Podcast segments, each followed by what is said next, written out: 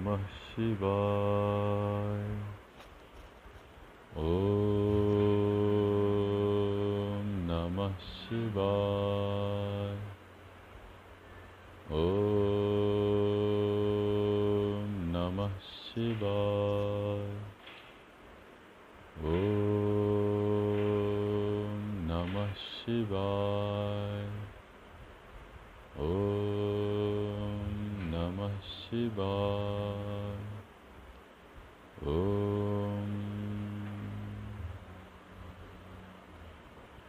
सभी का इस नए पॉडकास्ट में स्वागत है।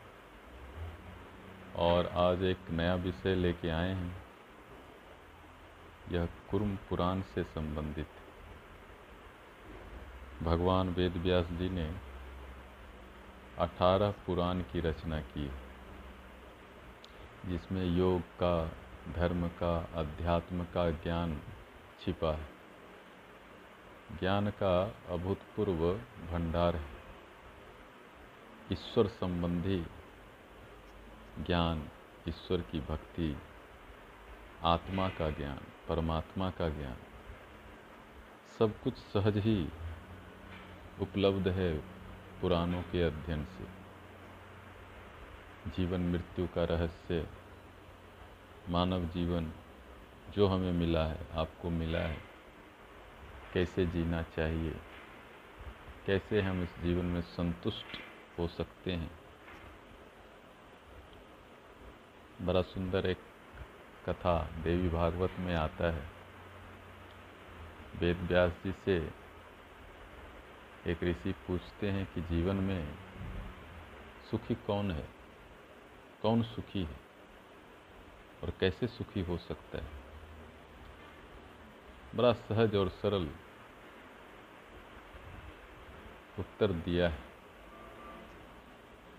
भगवान वेद व्यास जी कहते हैं, जो व्यक्ति समय पे खा लेता है, जो व्यक्ति समय पे नहा लेता है, जो व्यक्ति समय पे सो जाता है और जिस व्यक्ति के जीवन में कोई सेवा है, कोई प्रेम का भाव है, वह व्यक्ति सुखी है, या वह व्यक्ति सुखी हो सकता है। अब इससे बड़ा सरल उदाहरण, उत्तर क्या हो सकता है? हमसे कोई पूछे, आपसे कोई पूछे कि भाई सुखी कैसे होना है तो आप बोलेंगे, इतना धन चाहिए, इतना बड़ा पद चाहिए, इतनी बड़ी गाड़ी चाहिए इतना बड़ा घर चाहिए। हम तो सुख का मतलब कितना बाहर है उसी से लगाते हैं। और सब इसी से लगा रहे पूरी दुनिया में। और दुनिया में लोग संपत्ति बढ़ाते जा रहे ज़रूरत से ज़्यादा। इतना बढ़ा रहे कि इनकम टैक्स भी देना पड़ता है। पता नहीं कौन कौन सा टैक्स देना पड़ता है, इतना बढ़ाते जा रहे हैं। इतनी गाड़ियाँ खरीद रहे हैं कि अब रोड पे जगह नहीं है। फिर भी खरीदे जा रहे, फिर भी बनाए जा रहे। इतने घर बना लिए कि अब पशु पक्षी के लिए घर नहीं, गाय के लिए चारा नहीं, गाय पन्नी खा रही, चिड़िया के लिए घोंसला नहीं, चिड़िया शहर गाँव छोड़ के अब जंगलों में बसती है। मनुष्य के अलावा मनुष्य के शहर में कुछ दिखता ही नहीं तो मनुष्य है या कंक्रीट है या लोहे के बने हुए कुछ। खिलौने हैं, कार कह लीजिए, ट्रेन कह लीजिए, खिलौने ही हैं। बच्चों के छोटे खिलौने, बड़ों के बड़े खिलौने। बच्चे उसमें खुश, हम इसमें खुश। लेकिन खुशी टिकता कहाँ है? टिक जाए तो बहुत बढ़िया। लेकिन परेशानी बढ़ती ही जा रही। दवाई बढ़ती भी जा रही। ज्यों ज्यों हम आधुनिक हो रहे, आधुनिक बीमारियाँ भी आ रही। जितने मॉडर्न हो रहे, उतने मेंटल प्रॉब्लम्स हो रहे। जितने हम डेवलप हो रहे, उतने हम डिस्ट्रेस और डिप्रेशन में जा रहे और ड्रग्स में जा रहे। तो भाई डेवलपमेंट यही है क्या? भाई डेवलपमेंट का एक मतलब होता है, भीतर भी डेवलपमेंट होना चाहिए। बाहर ठीक है, भीतर भी हो। हृदय का विकास हो, मन का विकास हो, विचार का विकास हो, भावनाओं का विकास हो। भीतर बाहर जब दोनों तरफ़ विकास होता है तो वह व्यक्ति प्रसन्न रहता है, आनंदित रहता है। तो वेद व्यास जी ने कहा, नहा लेता है, सो लेता है, खा लेता है। अब ये भीतरी विकास की बात कर रहे सुख का कोई संबंध पुराणों में ये नहीं कहा गया कितनी बड़ी गाड़ी कितना बड़ा धन, कितना बड़ा राजा। छोटी बात कही गई, लेकिन यह बात आपके भीतरी विकास से है। सुख का संबंध, शांति का संबंध, आनंद का संबंध, प्रेम का संबंध, आजकल तो प्रेम भी बड़ी अजीब स्थिति से गुजर रहा है। प्रेम की परिभाषा क्या है, किसी को पता ही नहीं आज के डेट में।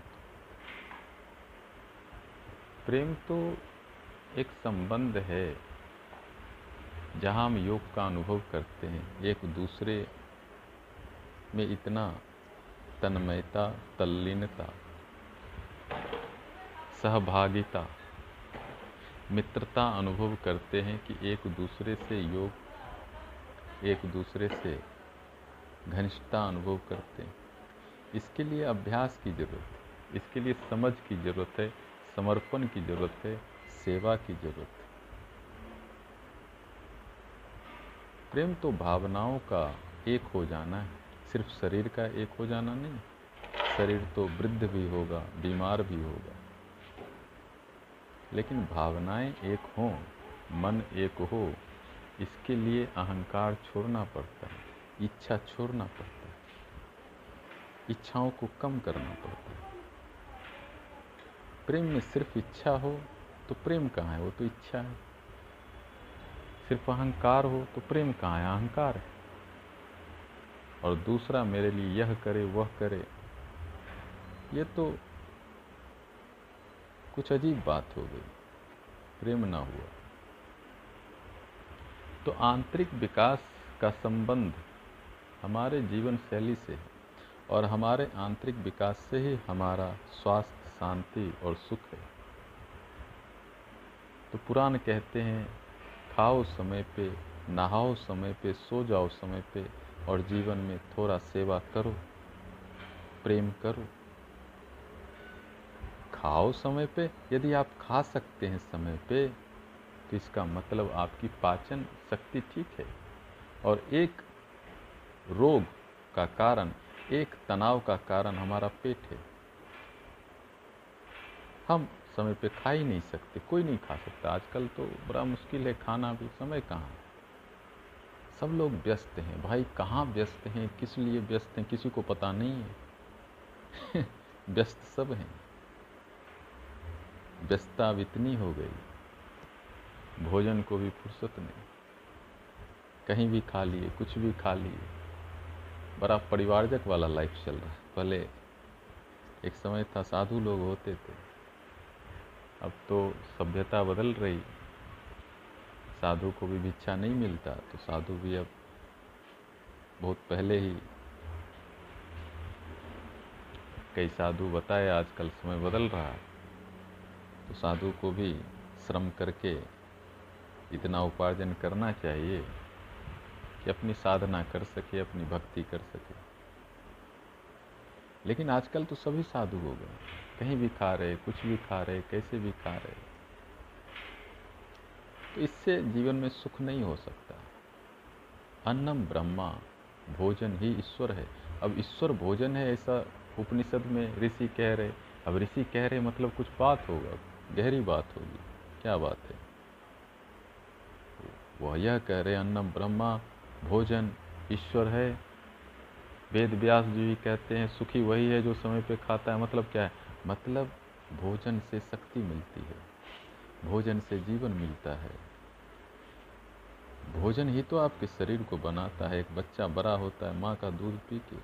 माँ का दूध भोजन है। आजकल तो एक नया फ़ैशन है, माँ का दूध भी नहीं मिल रहा बच्चे को। अब ये कहाँ तक कितना सही है पता नहीं। लेकिन जहाँ तक मुझे लगता है बच्चे का अधिकार है।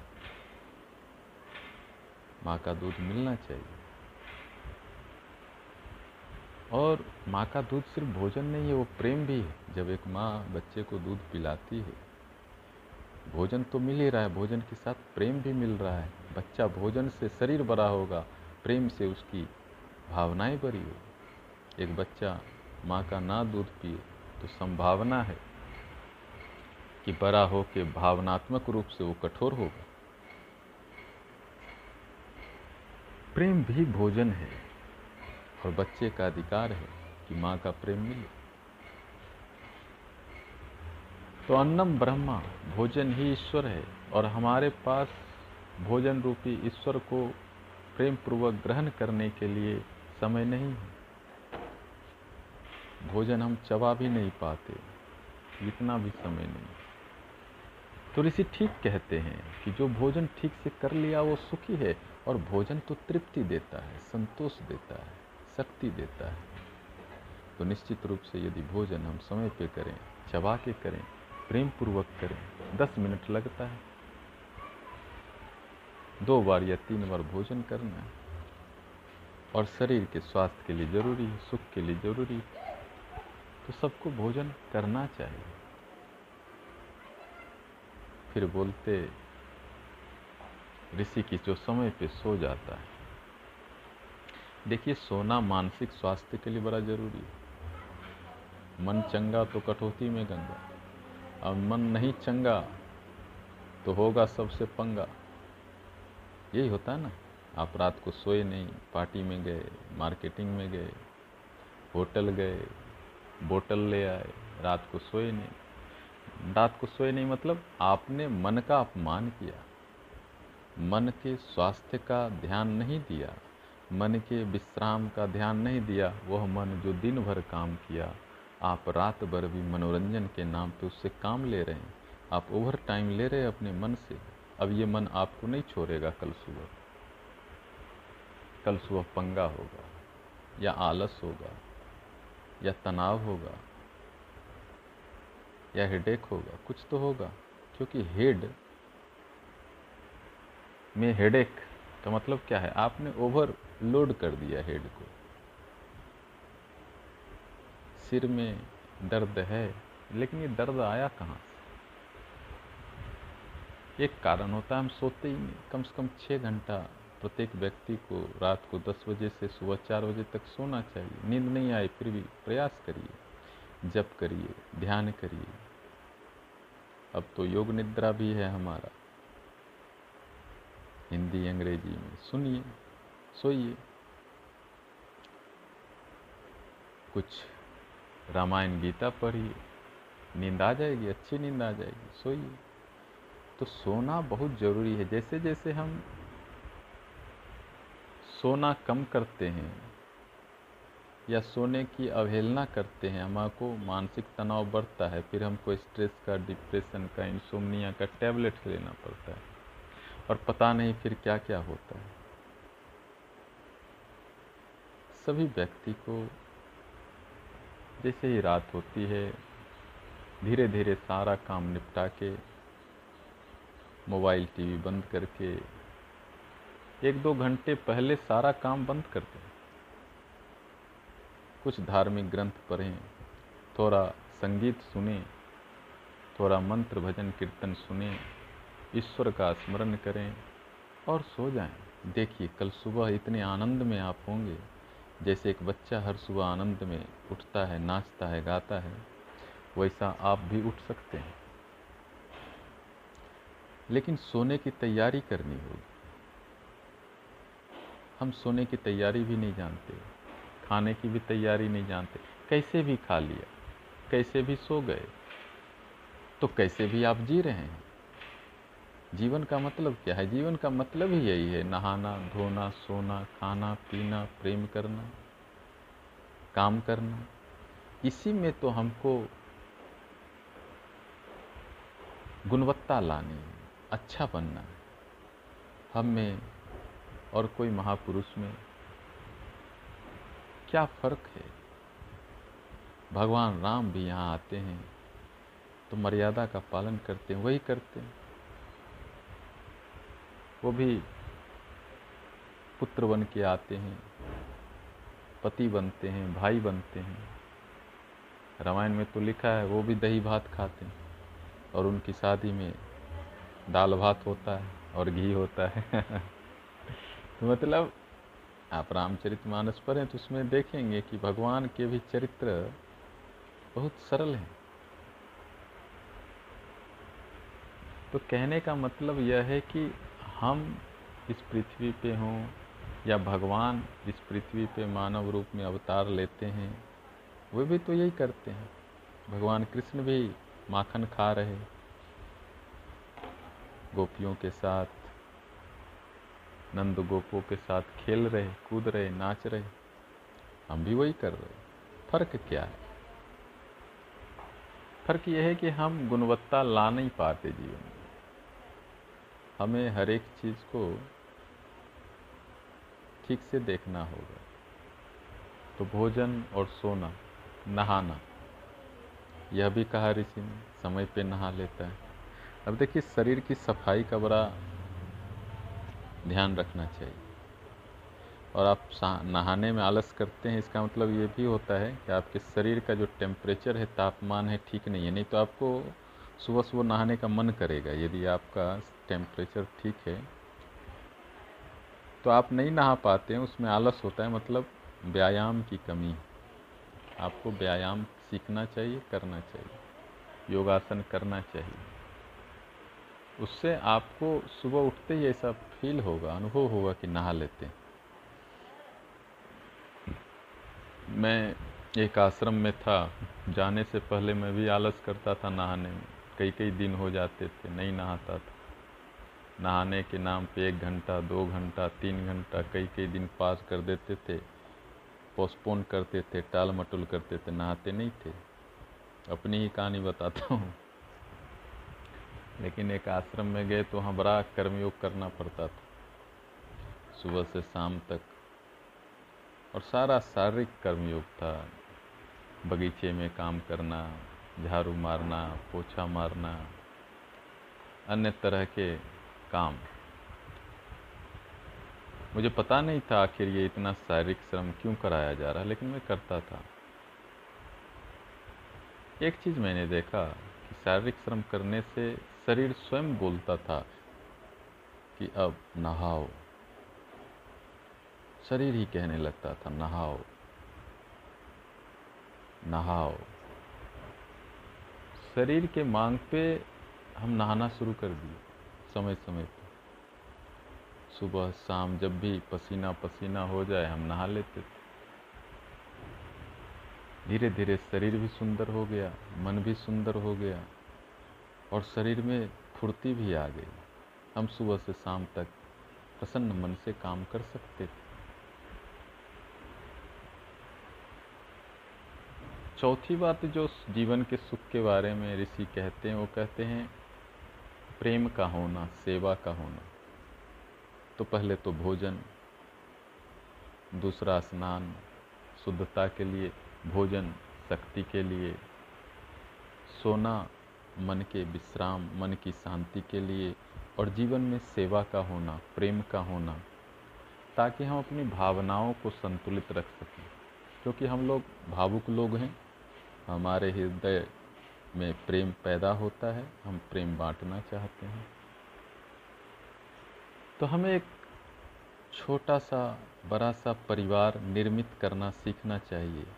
उसमें माँ हो, पिता हो, भाई हो, बहन हो, एक अच्छा रिश्ता होना चाहिए, एक अच्छी समझ होना चाहिए। और सबके प्रति सम्मान का, आदर का, सेवा का भाव होना चाहिए। तो थोड़ा सा हमें भावनात्मक संबंध चाहिए ही चाहिए जीवन को सुखी बनाने के लिए। हम अकेले नहीं जी सकते। कई बार इच्छाओं का बोझ बहुत ज़्यादा रहता है। लोग बहुत सारी इच्छा पाल लेते हैं, उनको लगता है हम अकेले रहेंगे। तो सारी इच्छाओं को स्वतंत्र रूप से पूरा करेंगे। बात ठीक है, आप अकेले रहेंगे, कहीं भी, और आप धन कमाएँगे तो आप अपनी जो भी इच्छाएँ हैं उसकी पूर्ति कर सकते हैं। लेकिन क्या सिर्फ़ इच्छाओं को पूरा करना आपको सुख देगा? शायद आप कहेंगे हाँ लेकिन होगा नहीं। ये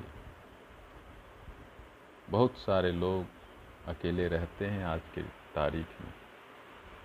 खुल के जो मन है वो करते हैं। लेकिन उनका हाल जरा देखिए। हो सकता है सोशल मीडिया पे काफ़ी खुश दिखते हैं, उनके फ़ोटोज़ वीडियोस बट वास्तविकता कुछ और होती है। उनके भीतर कोई आनंद, कोई तुष्टि, कोई तृप्ति, कोई संतोष नहीं होता। आप कितना बोतल पिएँगे और कितना इच्छाओं, कामनाओं, वासनाओं में भटकेंगे? एक साल, दो साल। लेकिन आपके भीतर जो आत्मा है, वो तो आज न कल बोलेगी कि हम कर क्या रहे हैं, जीवन में हो क्या रहा है। कोई व्यक्ति कितना भी भटक जाए हम शरीर को भटका सकते हैं, मन को भटका सकते हैं, इंद्रियों को भटका सकते हैं, विचार, बुद्धि को भट...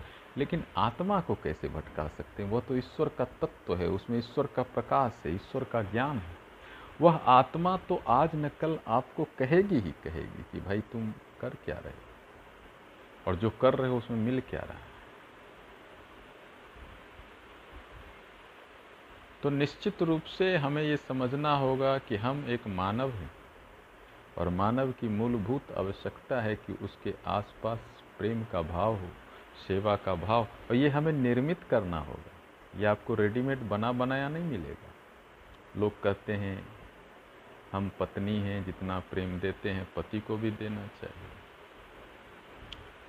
इसको भी देना चाहिए, उसको हमें, हम सबको बोलते हैं, भाई नवधा भक्ति भक्ति योग का पालन करो। भगवान को प्रेम करो भगवान में श्रद्धा रखो, नवदा भक्ति का अभ्यास करो, उस पर हमने पॉडकास्ट भी बना दिया, आप लोग सुनिए, मिल जाएगा इसी में।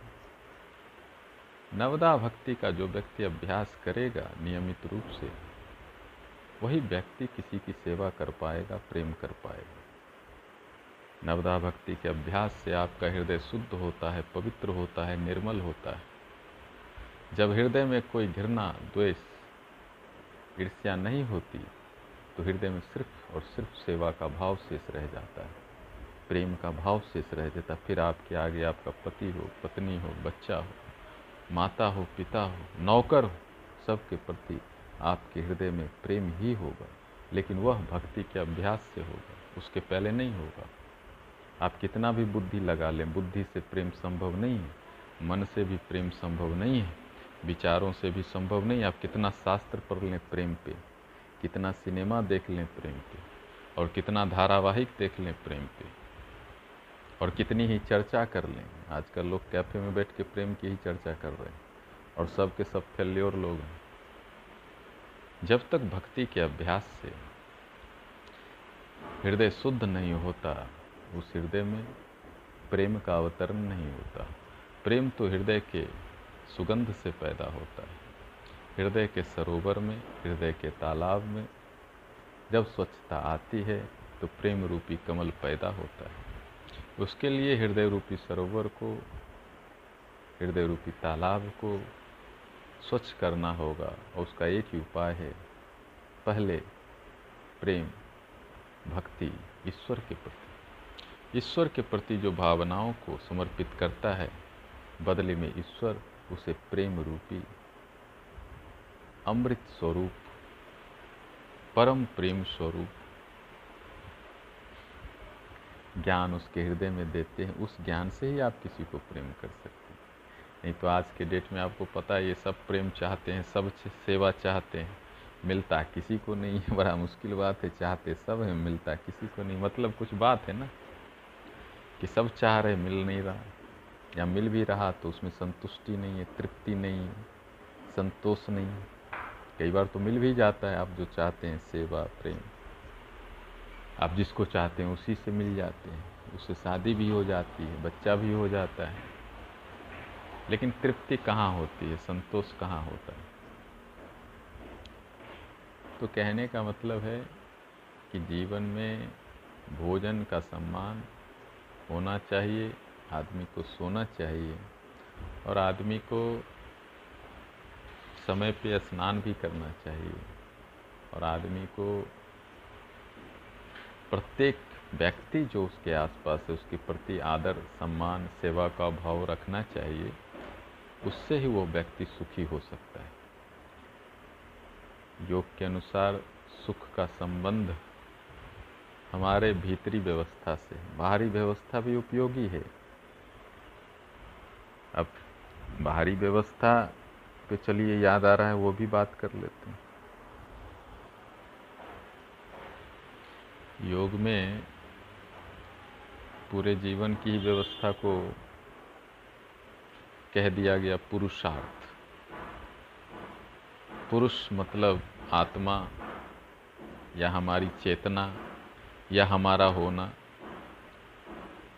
और उसके साथ अर्थ जुड़ा है। अर्थ का मतलब जो पुरुष हमारे भीतर है, जो जीव आत्मा हमारे भीतर है, जो ईश्वर तत्व हमारे भीतर है, उसका इस जीवन का क्या लक्ष्य है? क्या अर्थ है?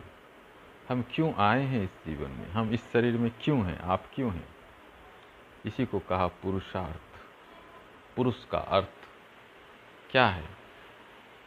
क्यों आप जी रहे? क्यों हम जी रहे? तो मनुष्य क्या प्राप्त कर ले कि वह सुखी हो जाए, संतुष्ट हो जाए?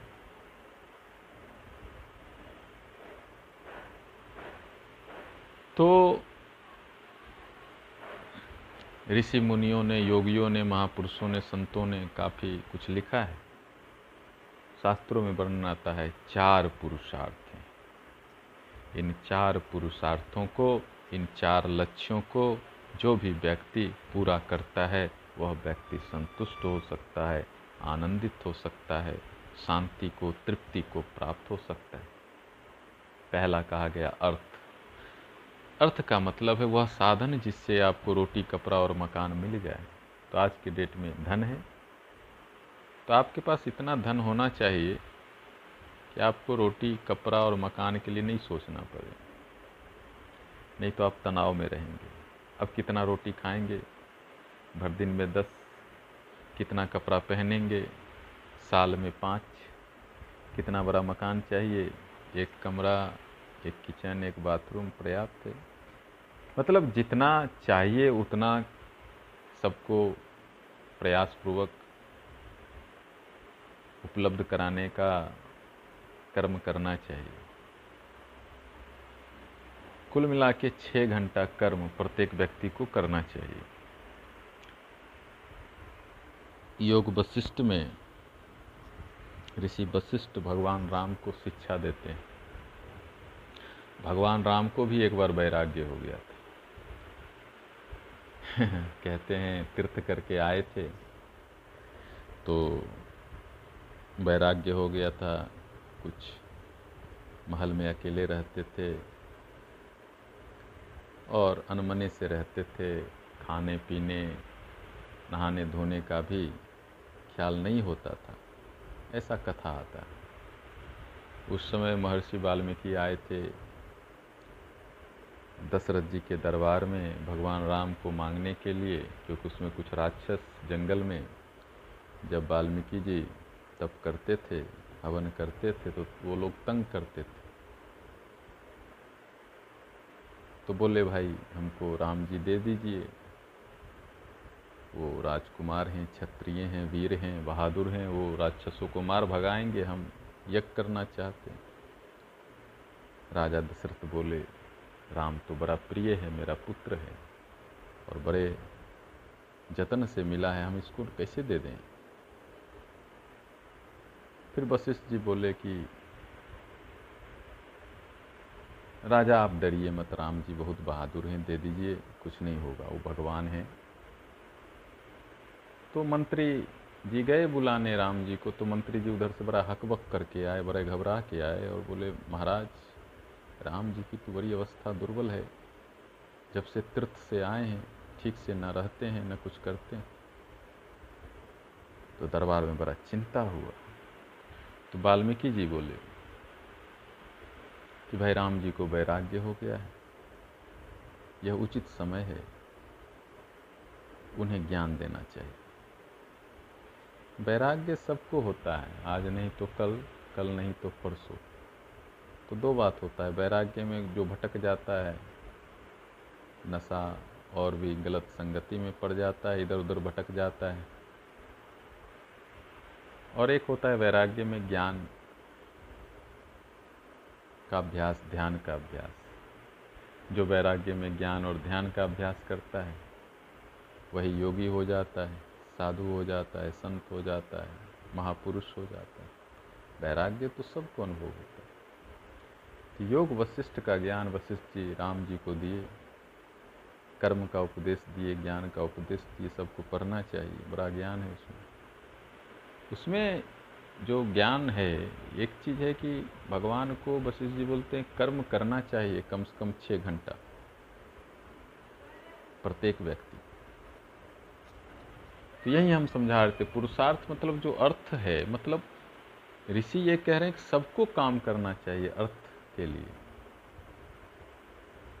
शास्त्रों में कर्म का बड़ा भगवान कृष्ण भी गीता में कर्म का बड़ा सम्मान कर रहे बोल रहे हाँ करना चाहिए।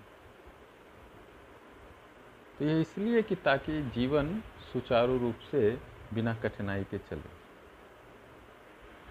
फिर दूसरा पुरुषार्थ है काम। काम का मतलब इच्छा, भावनात्मक इच्छा। अब मनुष्य हैं, मानव हैं तो सबको इच्छा है प्रेम की। तो उसका भी एक सात्विक तरीके से, उचित तरीके से पूर्ति होना चाहिए। इसलिए हमारे यहाँ विवाह संस्कार। कि कि पहले हमारे यहाँ क्या है कि मानव जीवन इस कलयुग में सौ वर्ष माना गया। तो पहले के 25 वर्ष कहा गया ब्रह्मचर्य आश्रम। ब्रह्मचर्य आश्रम मतलब गुरु के साथ रहिए, विद्या अध्ययन करिए, आसन प्राणायाम करिए, सूर्य नमस्कार करिए, गायत्री मंत्र करिए, वासनाओं का दमन करिए और ब्रह्मचर्य का पालन मतलब शुद्ध पवित्र जीवन जिए ताकि आपका शरीर, मन सबल बने, बहादुर बने, बलवान बने क्योंकि 25 साल तक शरीर बनता है और बनाना चाहिए, उसी पे फिर पूरा युवावस्था खड़ा होता है। वह आधार स्तंभ है। तो उस समय ज़्यादा इंद्रियों का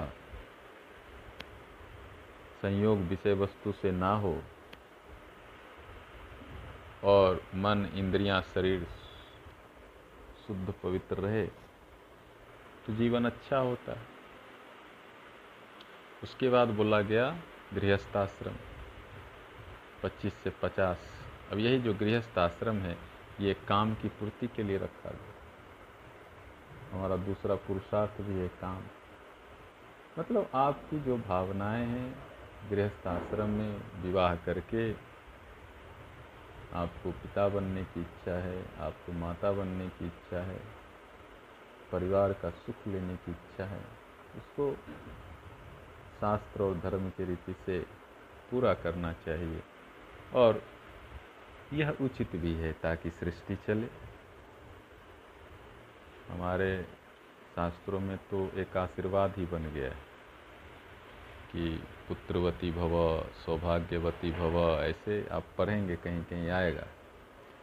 मतलब व्यक्ति युवावस्था में विवाह करे और पुत्र पैदा करे, इसको भी संस्कार कहा गया। तो इसको हम काम के अंतर्गत रखते हैं। जो काम पुरुषार्थ है मतलब इच्छाओं की पूर्ति शास्त्र के तरीके से करना उचित है। फिर तीसरा पुरुषार्थ है धर्म।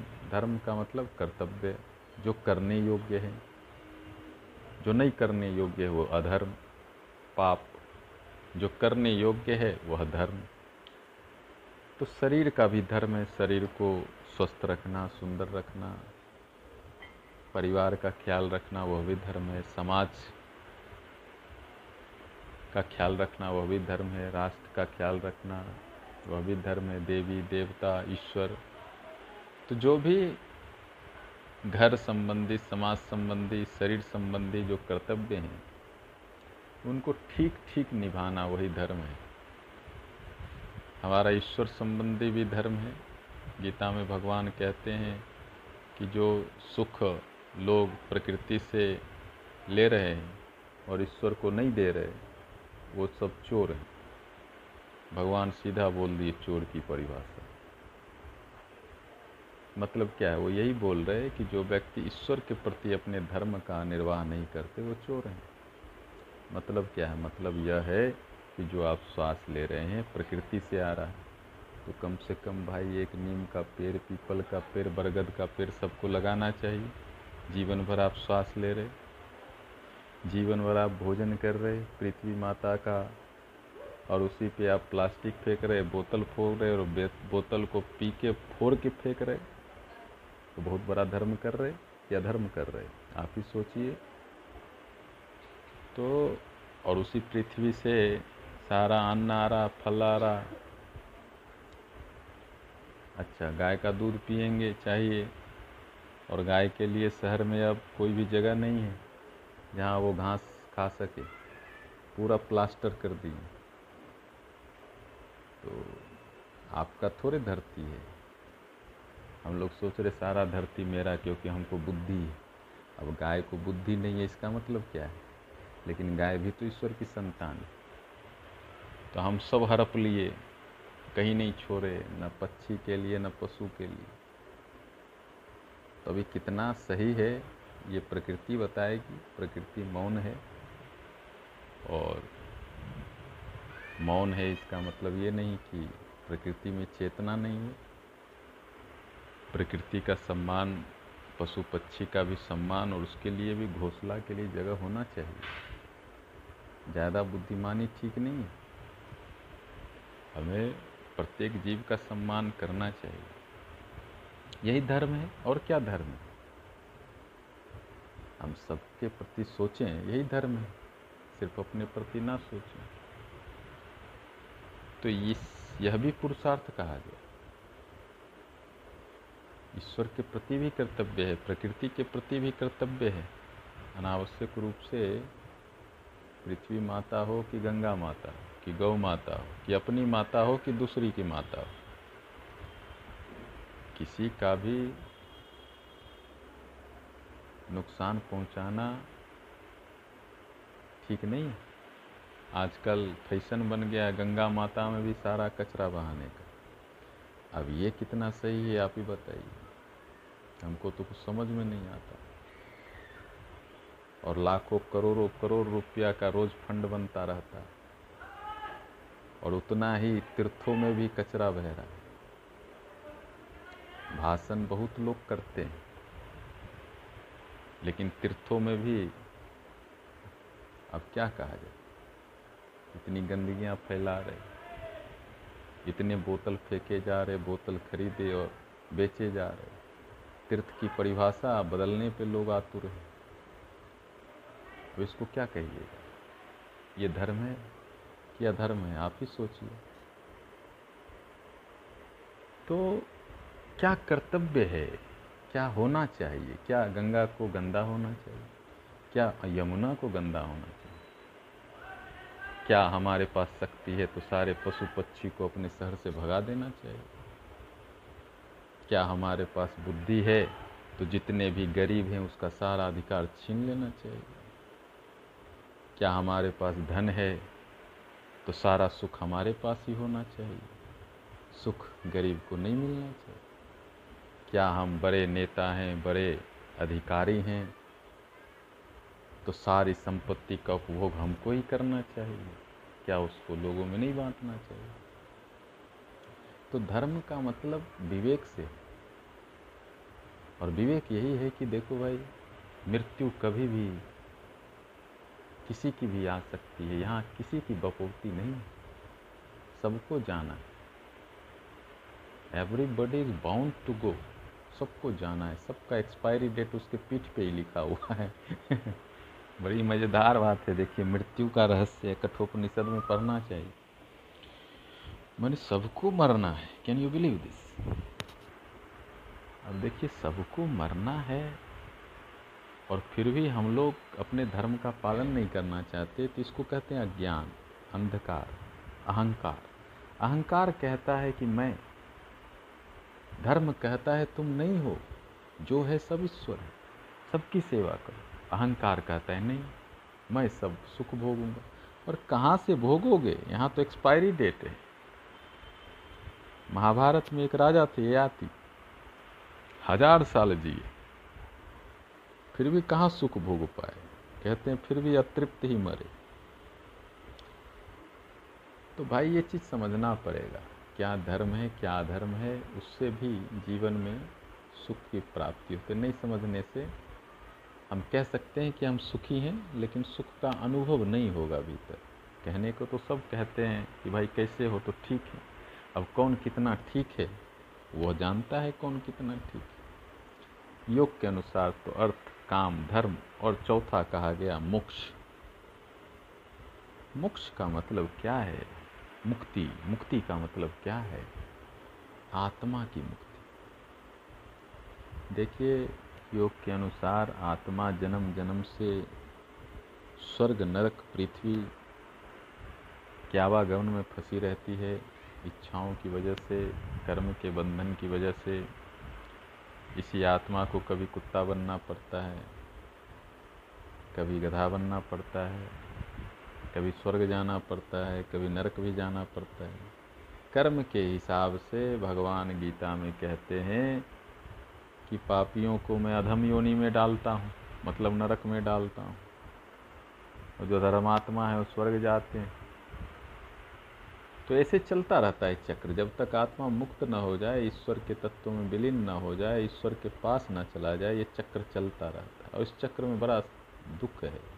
बार बार पुनरपि जन्म पुनरपि मरणम, जन पुनरपि जननी, जठरे सैन शंकराचार्य बोलते हैं, बार बार जन्म लेना पड़ता है, बार बार मरना पड़ता है, बार बार माँ के गर्भ में आना पड़ता है, बड़ा दुख है। अब किसी को ये सुख लग रहा होगा, किसी को दुख लग रहा होगा, लेकिन वास्तव में आत्मा जब आवागमन के चक्कर में रहती है, जन्म लेती है, बुढ़ापा आता है, मृत्यु आती है, बीमारियाँ आती हैं, दुख तो है। यदि दुख नहीं है तो फिर तो ठीक है, लेकिन योग के अनुसार यह दुख है, इससे मुक्त होने का प्रयास करना चाहिए, यही मोक्ष है।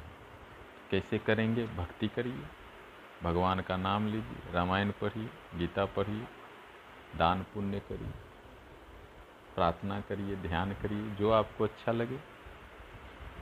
गुरु बनाइए, गुरु मंत्र जपिए।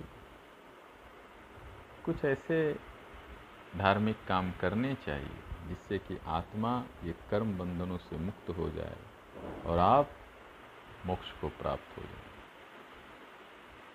तो आज तो हम बैठे थे आपको कुर्म पुराण के बारे में बताने के लिए, लेकिन अचानक से प्रसंग आ गया कि जीवन में सुख कैसे हासिल किया जाए। तो दो चीज़ बताए हम आपको। एक तो पुरुषार्थ, अर्थ, काम, धर्म, मोक्ष। के लिए प्रयास करना। जीवन में सुख चाहते हैं तो करिए, नहीं चाहते हैं तो कोई बात नहीं। और दूसरा हमने कहा, समय पे नहाना, समय पे खाना, समय पे सोना और जीवन में सबका आदर करना, सत्कार करना, ख्याल रखना, सेवा करना, प्रेम करना। तो दो तरीके से हम जीवन में सुखी रह सकते हैं। आपको जो पसंद हो इसमें से पालन करिए, जो नहीं पसंद हो कोई बात नहीं। लेकिन जीवन में सुख लाने का प्रयास, शांति लाने का प्रयास, स्वास्थ्य लाने का प्रयास प्रत्येक व्यक्ति को करना चाहिए। यही धर्म है, यही कर्म है, यही करने योग्य है। फिर मिलेंगे। ओम नमः शिवाय।